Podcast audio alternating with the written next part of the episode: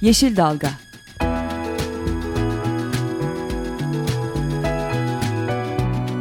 Çevre mücadeleleri üzerine.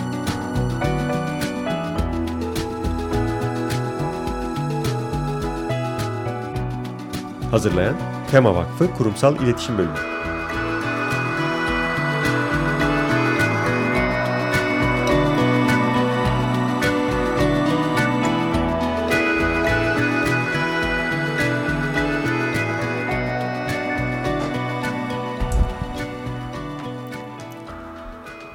Merhaba, yeni bir Yeşil Dalga programına daha hoş geldiniz. Programı hazırlayan ve sunan ekipten ben Özgül Erdemli Mutlu. Ben Özlem Katısöz.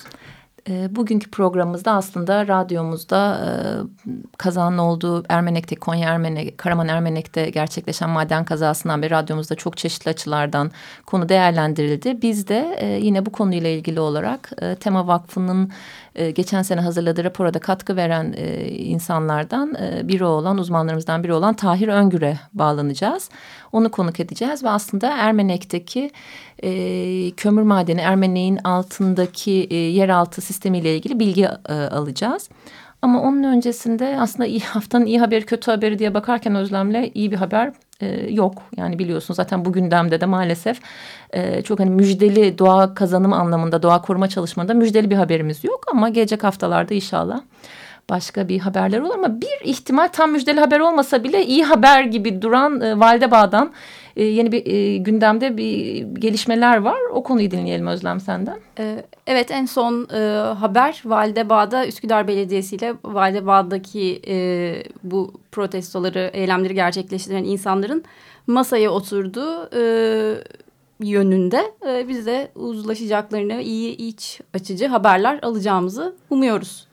Çünkü, Validebağ'dan. Evet geçen hafta daha tam geçen perşembe günü biz de e, Validebağ e, gönüllülerinden dernekten e, bir arkadaşımızı konuk etmiştik. Maalesef perşembe günü ortam tekrar gerildi, müdahale oldu. Ama bir hafta sonrasında en azından e, tünelin sonunda bir ışık görünüyor e, gibi umarız bir çözüme ulaşsın. Umuyoruz. E, tabii bir açıdan baktığımızda da e, konu Validebağ olsun başka e, mücadeleler olsun. Baktığımızda hep şeyi hatırlamak lazım. Hani hepimizin derdi aynı. Hani bizsiz diye bir şey yok. Baktığımızda Üsküdar Belediyesi, bölgedekiler, sivil toplum kuruluşları konuyla ilgili farklı görüşleri olan kesimlerde aslında e, hakikaten bir masaya oturduğunda herkes derdini çok net bir şekilde ifade ettiğinde mutlaka e, bir ortak nokta bulunabilir. Keşke geçen perşembe ve daha öncesindeki e, artış ve gerginlik müdahale olmadan bunlar olabilseydi. Ama en azından gelinen noktada da e, umarız ki e, gelecek hafta itibariyle daha iyi haberleri duyururuz. E, buradan aslında biz de çok konuyu uzatmadan e, birazdan konumuza bağlanacağız. E, bugün Özlem'le birlikte yapıyoruz. Özlem e, Tema Vakfı Çevre Politikaları ekibinden ama aynı zamanda da Tema Vakfı'nın kömür projesinin koordinatörü. E, Karaman Ermenek e, özelinde değil ama genel olarak Konya Karaman Kapalı Havzası'nda e, Tema Vakfı'nın önceki projelerinde de e, koordinatör olarak görev almıştı. Oradan girmek istiyorum Özlem. Hani genel olarak sen sahayı biliyorsun. Sahada da çok çalışmalar yapıyorsun.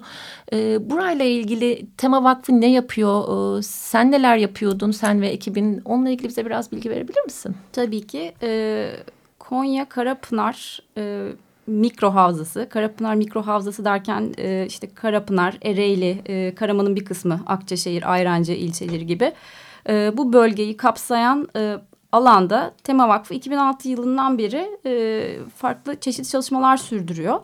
E, çalışmaların özü e, sürdürülebilir toprak yönetimi.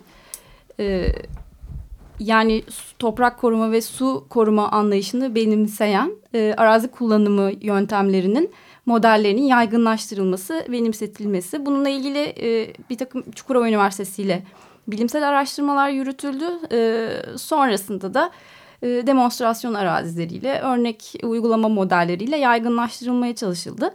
Dolayısıyla e, Tema Vakfı uzun zamandan beri o bölgede çalışıyor. E, zaten kömürle ilgili çalışmalara başlamamız da tam projenin 2012 yılında son yılında e, orada bir kömür rezervinin tespit edilmesine denk geldi. Kim ee, tespit ediyor? Maden Tetkik Arama Enstitüsü mü? Aynen öyle. Maden Tetkik ara, Arama. Onunla paralel olarak e, yani zaten biliyorsunuz 2012 yılı Enerji Bakanlığı tarafından kömür yılı ilan edildi. Yani e, elektrik üretmek amacıyla Türkiye'deki kömürlerin linyit ve kömür rezervlerinin tespit edilmesi, değerlendirilmesi, bunların e, nasıl kullanılabileceğine yönelik de plan proje çalışmalarının başlaması e, e, için e, süreçler başlatıldı. E, Konya Karapınar e, Karaman e, bölgesindeki e, alanda da Türkiye'nin en büyük ikinci kömür rezervi tespit edildi. 1.8 e, milyar tonluk büyük bir rezerv. E, haliyle de e, burası işte hani olumlu anlamda bir enerji işte Karapınar, Karaman enerji üssü haline getireceğiz, enerji üreteceğiz, işte büyük bir termik santral yapılacağız, yapacağız diyerek de e, pozitif anlamda idare tarafından lanse edildi. E, biz de tam hani bir yandan orada bir toprak koruma projesi yaparken karşımıza böyle bir e, hani tehdit diyeceğim ya da böyle bir gerçekle karşılaştık.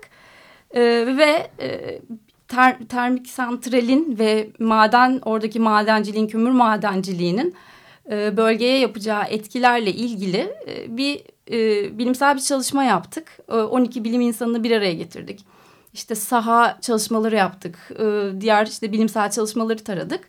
E, ve senin de bildiğin gibi e, 2013 yılı sonunda raporu tamamladık ve sunduk. E, rapor hem ben bu arada bir şey soracağım. Bu rapor e, kaza olduğundan beri sosyal medyada da e, dolaşan rapor değil mi? İstersen evet. bir hani raporun başlığı ve kapsamını senden dinleyelim. E, ondan sonra da konuyla ilgili olarak e, konuğumuza Tahir Öngür'e bağlanalım. Tabii ki e, rapor temel yani ilk birkaç e, bölümden oluşuyor diyebiliriz. E, bir bölümünde e, Konya, Karapınar, Karaman bölgesindeki e, ekolojik değerleri, su değerlerini, toprak değerlerini e, anlatıyor, özetliyor.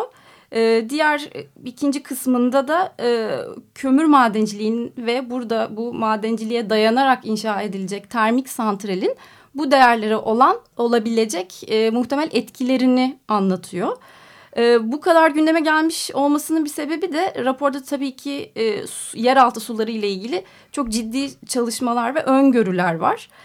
E, Konya, Karapınar, e, Karaman bölgesinin yer yani Tahir Hoca tabii ki bunları çok daha detaylı anlatacak. Yeraltı su sistemi Ermenek'ten farklı olmakla beraber çok hassas e, hani titizlikle detaylı çalışmalar gerektiren herhangi bir e, müdahaleden önce gerektiren e, özel hassas bir alan. E, biz hani dediğim gibi raporda e, da bu etkilerin hani ne büyüklükte olabileceğini, ne tür önlemler alınmazsa hangi kayıpları yaşayabileceğimize dair de e, bir bakış açısı sağlıyor. Çünkü bildiğiniz gibi hem Konya Karaman hem Konya hem Karaman e, temel olarak e, ekonomisi tarıma bağlı bölgeler. E, burada yapıla, yapılacak bu kömür madenciliği ve daha sonra termik santralin etkileri aslında sadece o bölgeyle sınırlı kalmayacak. Yani Türkiye'yi besleyen bir bölge olduğu için bütün Türkiye'de bu e, olayın etkilerini hissedeceğiz. Ayrıca yeraltı su sistemine olacak e, bir müdahalenin e, havzanın hangi neresinden hangi e, etkileri etkilerle çıkacağını da e, şu an bilemiyoruz ve aslında yapılan bunu... çalışmalar da aslında bir takım çevresel etki değerlendirme çalışmaları yapıldı buradaki kömür ocağıyla ilgili. Ee, ve onlar da öngörmüyor. Aslında bu çevresel etki değerlendirme raporları da e, bu etkileri öngörmüyor. Dolayısıyla bu kadar gündeme gelmiş olmasının sebebi bu. Yani e, bir takım su baskınları olabilir. Havzanın su sistemi bozulacağı için, değişeceği için e, su baskınları yaşanabilir e, diye raporun öngörüleri vardı. E, hani Ermenek'te de buna benzer bir olay yaşanması e, gündeme getirdi. Ama dediğim gibi Ermenek'in hani hidrolojik yapısı, e, yeraltı yapısı Karapınar'dan farklı.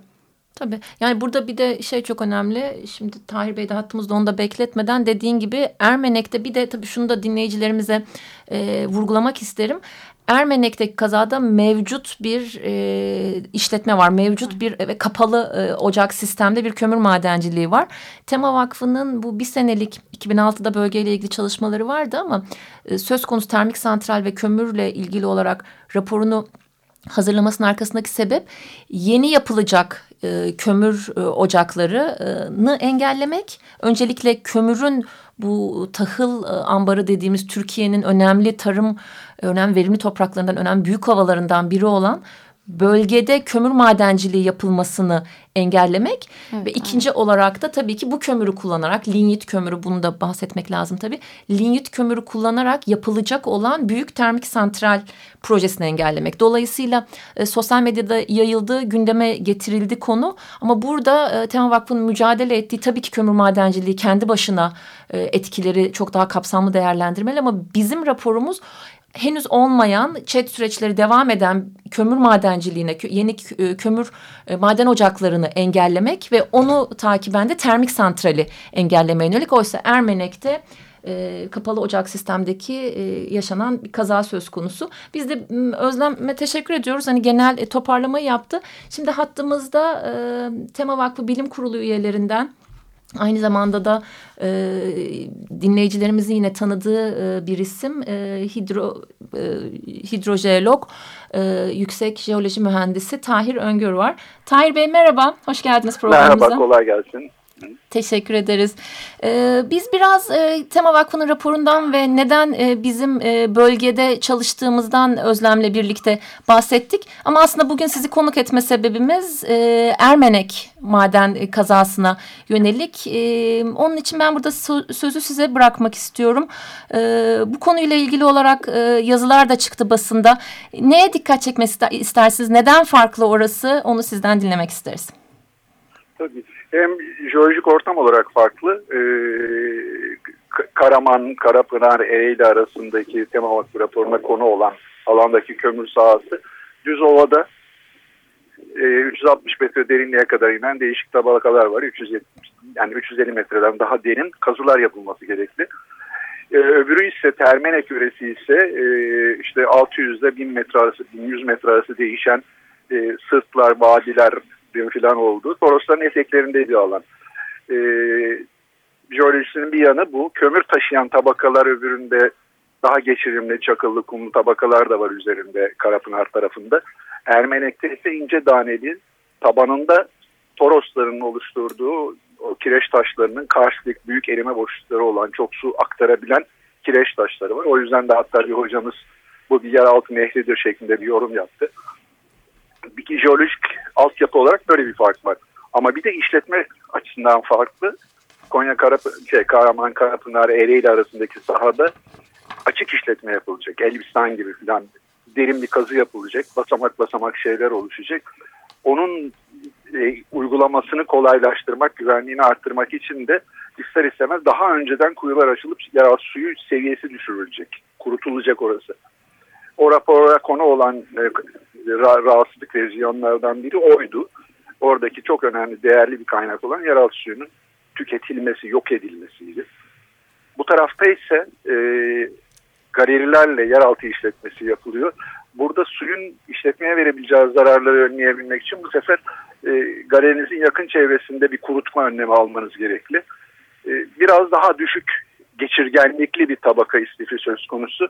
O yüzden ha tamam işte bak kurusu gelmiyor filan deyip ondan sonra da bir çifte birikmiş ocaktan birdenbire aradaki engel, koyduğunuz engeli yıkıp gelen su sanki bir olağanüstü bir beklenmedik bir şeymiş gibi yorumlanabiliyor. Böyle temel farklar var. Peki şey açısından genel olarak teşekkür ederiz o farkı da belirttiğiniz için. E, çünkü hakikaten e, biz de doğru bilgiyi e, vermek isteriz. Burada e, sadece Tema Vakfı olarak değil yani genel olarak e, kömür. Özlem'in bahsettiği gibi 2012 senesi kömür yılıydı. Türkiye'de e, özellikle 2012'den so e, sonra da çok artan bir kömür yatırımı, e, termik santral enerji planlarınızda termik santrallerin önde olduğunu görüyoruz. Dolayısıyla sadece bu bölgede değil Türkiye çapındaki e, ÇED süreci devam eden e, yeni verilecek lisanslar söz konusu çok artan bir kömür derdimiz var özetle. Ee, onun için o kapsamda da e, konuya biz Tema Vakfı olarak dikkat çekiyoruz ama Ermenek e, farklı. Sizin yapı olarak da e, bu anlamda arasındaki farkları belirtmeniz iyi oldu. Ben bir şey onu devamen bir soru da sormak istiyorum. Sahanın yapısından bahsettiniz. Yani bölgenin kırılgan yapısıyla bu sahanın delik deşik olmasıyla ilgili de hani e, birkaç şey söyleyebilirseniz tam da biz de kafamızda oturtabilelim. Şöyle söyleyeyim. Buradaki kömür, Ermenek'teki kömür şeyden e, Karapınar güneyindeki kömürden biraz daha yaşlı. Hı hı. Daha fazla yük taşımış. Ondan ötürü de daha e, kendi kendini geliştirebilmiş. Buradaki kömür Afrika kömürü falan diye şeye bakarsanız internetteki sayfalarına öyle pazarlanıyor. 3500 e, kalorilik bir ısıl değeri var. Şeydeki ise genç e, çamur gibi bir şey. 1300-1200 e, kalorilik bir ısıl değeri var. Ondan ötürü e, Ermenek'te çıkan kömür oradan da oraya yakmak için pazara sürülüyor. Fırıncı alıyor, evler alıyor, bilmem başka işletmeler alıyor. Bir kömür santralını besleyecek bir kömür değil. Biraz da bundan ötürü olmalı ki esas bu sorunun buradaki işletmeyi sorun kılan yan e, rödevansla parçalanmış bir havza söz konusu çok sayıda 8-9 tane işletme var. Bir, bir uydu görüntüsünden bakıldığında çok iyi görüyor. Orada bir öbek, orada bir öbek, orada bir öbek. Ee, burası hepsi başka başka insanlara evrilmiş ama aynı kömür avlası. Nedeni de işte böyle kolayca pazarlanıp iyi para getirdiği için küçük işletmeci, küçük sayılabilecek yatırımcılara da e, çekici görünmesinin nedeni yüksek ısıl değeri oluşuyor. 3500 kilo şey kalori. Kilojoule kalori. Şimdi bu farkı da sonuçta kamuyu da yanlışa sürüklemiş. Ya ben bunu redavansla vereyim işte bu arkadaşa bu kısım bu taraf vereyim bu arkadaşa bu taraf vereyim 2010'da buraya üretmiş 2012'de buraya üretsin bitişinde 3 eski işletme vardı o bitirdi denecek şekilde kaynağı parçalamış olması kamunun ciddi bir hatası. Redevans demek şu adam bir ton kömür üretiyor diyelim ki 1000 liraya satıyorsa 115 redevansı 115'ini kalkıp da oradan veriyor şey veriyor e, bakanlığa ya da işte neyse TK'ye veriyor. Bu herkesin her şeyden kaçamak yapmasına neden olan bir şey. Su burada var. Yeraltı suyunun altında işletme yapılıyor. 375 metre derinlikte dendi ilk gün. O suyu gidermeden, o suyu çalışacağınız yerde kuru tutmadan e, orada çalışıyor olmak ciddi bir şekilde riskli ama adam mecbur yani piyasa koşullarına göre satacak. Sattığının bilmem ne kadarını da rödevans diye devlete verecek. Devletin bu konuda ciddi sorunları var. Çünkü anayasaya göre de, maden yasasına göre de burada ruhsat sahibi olarak da yeraltı kaynağı ve bu kömür doğrudan direkt kamunun malı, devletin yönetici denetiminde. Orada çalışan insanların güvenliği de devlet tarafından denetlenmesi gereken bir şey. Bakın lan işletmeciler solda sıfır. Sayısız kamu görevlisi mühendis, sayısız kamu görevlisi yönetici bu konuda tam anlamıyla kusurlu ve yargılanması gerekenler onlar diye düşünüyorum. Peki hocam e, Karapınar'daki, e, Karapınar'ın güneyindeki Konya, Karapınar, Karaman'daki rezervle ilgili e, rezerve bu açıdan bakarsak e, çok daha geniş ölçekli bir e, ocak olacak, açık ocak işletmesi olacak. E, kömürün ısıl değerinin orada bu kadar yüksek olmadığından da bahsettiniz. E, termik santralde yakmak için peki uygun mu? Yani bu Başka bir işe yaramaz. Yani öyle düşük e, kalorili olduğundan ötürü. Peki termik santralde yaktığımızda, e, yakıldığında daha doğrusu bunun bunun bir yararı, kamu yararı olduğunu söyleyebilir miyiz? Çünkü e, hani dediniz ya çamur gibi aslında e, kömür bile denmez şeklinde açıkladınız. Evet. Yani Türkiye'nin e, Afşin Elbistan'dan sonraki en büyük ikinci kömür rezervi olduğu söyleniyor. Evet, miktar olarak, hacim olarak sonunda termik santralın kapasitesi olarak da öyle görünüyor. Ama başka bir şey var. Mesela e, tema raporun bir, kısa bir bölümünde sağlık etkileriyle ilgili de özellikle Amerika Birleşik Devletleri'nden taşınan bir takım çalışma sonuçları var orada Amerika Birleşik Devletleri'nde çok ciddi sağlık e, değerlendirmeler var. Her şey para ya onlar için. Sonunda o kömür santralının ocağın çalışması, santralda kömürün yakılması, elektrik üretmesinin sağlık maliyeti hesaplanıyor. O işi yapmış olmaktan çok daha ağır bir bedeli var ama kamuya. Çok sayıda insan kanser oluyor. bugüne kadar Türkiye'de hiç sözü bile edilmemişti. E, e, civa bileşenleri de e, özel çok uçucu hemen hemen hiç havadan yere inmeyen bir takım şeyler salgılıyor. E, Amerika Birleşik Devletleri'ndeki santrallardan çıkan e, şeyler civa bileşenleri e, polimerleri Çin'de insan öldürüyor. Yani o açıdan baktığınız zaman kazayla ölen insanlardan çok daha fazlasının Konya Karapınar Havzası'ndaki kömür işletmesi gerçekleşirse, o santrallar kurulursa haber bile olmayacak şekilde binlerce insanın kanserden ya da başka nedenle ölmesi söz konusu. Tabii bunu siz deyince aynen demin başka Türkiye'deki diğer e, bölgelerden bahsediyorduk. Aklıma Tahir Bey sizi dinlerken Zonguldak'ta e, ki hastalıklarla ilgili haberler geldi. Zonguldak'taki biliyorsunuz bir sürü termik santral yüzünden. Yatağın için yapılmış aynen, çalışmalar ya, var. Aynen evet. yatağın için. Afşin Elbistan'a baktığımızda zaten senelerdir e, hani unutuluyor dediğiniz de hakikaten çok haklısınız. Yavaş yavaş yavaş yavaş orada. E, ecel oluyor. Evet. Yani baktığınız zaman önce ecel oluyor. O çocuklar bu öyle eğitim kalıyor. Babam hasta oldu diye öyle zannediliyor. Ani bir yıkım değil ama yaygın bir yıkım söz konusu. Yani neresinden baksanız hem madenin madenden sebep yani kömür madenlerinin verdiği zararlar e, özellikle ge gerekli güvenlik önlemleri alınmadığında çalışan işçilerimiz Ermenek'te gördüğümüz gibi maalesef bir kere daha bir kere daha bu sene içinde ard arda yaşadığımız gibi e, güvenlik önlemleri gerekli kontrollerin yapılmaması sebeple e, maden işçilerinin hayatını kaybetmesi. Onun dışında hayatı kaybetmeyenlerin ötesinde hastalıklar, e, madende çalışan e, kişilerin hastalıkları ama termik santral konusuna gelince ayrı boyut dediğiniz gibi yani her açıdan e, doğaya zararı, insan sağlığına zararı, hayvan sağlığına, tarıma Tema Vakfı'nın altını çizdiği şeyi ben bir kere daha burada vurgulamak ihtiyacı duyuyorum. Hakikaten konu ne olursa olsun yer altındaki madenimiz. Tabii ki enerjiye ihtiyacımız var. Yeraltı madenleri önemli. Evet e, madenciliğe kategorik olarak hayır demiyoruz. Ama baktığınız zaman Artvin'deki altın madeni olsun Cerattepe'deki, Çaldağ'daki nikel madeni olsun, Konya Karaman'daki kömür madeni olsun oldukları yere baktığımızda hepsi çok değerli tarım ürünlerinin olduğu yerler. Dolayısıyla yerin altındaki cevherden daha değerlisi yerin üstündeki cevherimiz. Yani tarım ürünlerimiz. Ee, bu açıdan tabii ki çok ayrı bir konuya giriyor oraya. Şu anda tabii, girmemize tabii, pek imkan yok ama hani kalkınma modeli ve e, kalkınmacı yaklaşımı da e, sorgulamak gerekiyor.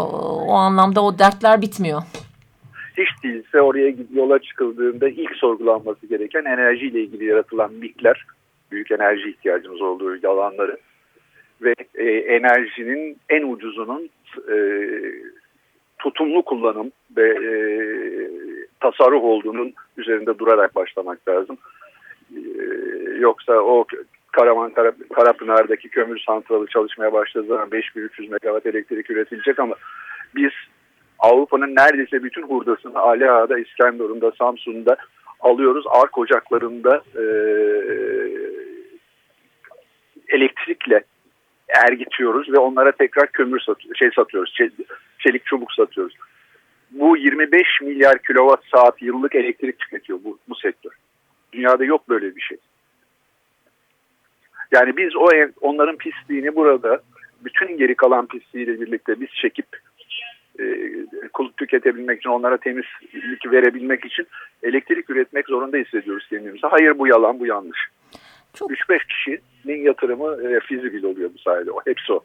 Aslında evet buna da dikkat çekmeniz iyi oldu. Biz raporumuzun basın toplantısında da e, sizin bu bahsettiğiniz konuları İsmail Hoca da benzerlerini bahsetmişti. Hakikaten e, enerji politikasına bütüncül bakıldığı zaman e, yoğun kirletenler, e, hurda sanayisi onlara baktığımızda ve enerji verimliliği orada da gene size tamamen katılıyoruz. Tema Vakfı olarak da sadece stüdyoda Özlem ve ben değil. Hani hakikaten baktığınızda enerji verimliliği ve bu politikalar enerji tasarrufu ile ilgili çalışmalar yapıldığında zaten enerji açığımız denen şeylerle ilgili e, rakamlarda da bir e, farklılık olduğunu göreceğiz. Bu arada Tahir Bey kalan dakikamızda e, bakıyorum e, dört dakikamız kaldı. E, aslında sizin gene az önce bahsettiğiniz bir şeye kısaca geri dönmek istiyorum. E, bu farklı havzaların tekil olarak e, chat süreçleri mi oluyor kömür havzaları ile ilgili olarak? Yani hani bir yerde bakıldığında e, kümülatif olarak yapılması mümkün değil mi? Yani sadece tekil ocakların, tekil santrallerin incelenmesi mi yapılıyor? Şart aslında yasadaki yasanın şeyine göre, sözlerine göre e, ortak etkilerinin, birbiri üzerine binen etkilerinin e, değerlendirme konusu olması lazım bu tür işletmelerin. Ama e, işletme ruhsatı 10 tane ise aynı havzada her birinin hele hele sahipleri farklıysa her biri için ayrı bir çet hazırlanıyor. Öbürlerin etkisiyle birlikte nasıl daha büyüyen etkiler olduğu konusunda hiçbir şey kamu görevlileri de sorgulamıyor onu. Rahatça geç, geçirmeye çalışıyorlar. Teşekkür Ermenek'le ilgili dikkat çekmek istediğim çok kısa bir şey tabii, daha tabii, var. Buyurun. Onu da söyleyelim kapatalım programı. Tabii. tabii. Bir sürü bilinmez var o ayrı bir şey. Fakat şu anda e, insanların orada muhtemelen ölmüş olduğu yerdeki işletmenin başlangıçta 375 metre derinlikte olduğu söyleniyordu. Ondan sonra haritadan baktığımızda ağız kotunun 922 metre olduğu görülüyordu. Dün akşam Mehmet Torun da e, katıldığı bir programda o bilgiyi aktardı. Ama dün başbakan efendim 811 metre kotunda su olduğunu işte 777 e, metre kotunda da kuyu tabanının olduğunu söyledi. Kuyunun yerine bak, ocağın yerine baktığınız zaman o ocak 350, 375 metre derinlikte değil olmamış olması gerekir. Böylesine ciddi bir bilgi şeyi var, kirliliği var. Böyle güvenilir bir bilgi yok ortalıkta. Bu şu açıdan önemli. Hemen 3 kilometre ötede Ermenek Barajı var. Abuk sabuk küçücük bir elektrik miktarda elektriği üretiyor. Türkiye'nin en yüksek barajı diye de övünülüyor. Alman kredileriyle Alman iş makineleri satın alınarak yapılmış. Avusturya kredisiyle Avusturya iş makineleri satın alınarak yapılmış. O barajın su yüksekliği şu anda 690 yanlış söylemiyorum. Evet. 690 metre. O su bu tarafı ne kadar etkiler son derece önemli. Ama bunun değerlendirilmesi için de en önemli bilgi bu ocak hangi kottadır denize seviyesine göre ve ne derinliktedir. Her biri birbirine çelişen bir sürü bilgi var. Başbakan bile bunlar garip inanılmaz bir şey söyledi. Daha konuşacağımız konular var Tahir Bey ama kap konuyu kapatıyoruz. Çok teşekkür ediyoruz verdiğiniz bilgiler için. Kolay gelsin. Tekrar görüşmek üzere. Teşekkür ederiz. O zaman yeni bir Yeşil Dalga programında daha görüşmek üzere. Hoşçakalın. Yeşil Dalga.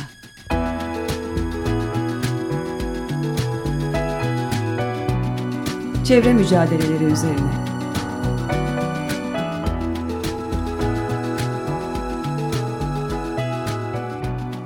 Hazırlayan Tema Vakfı Kurumsal İletişim Bölümü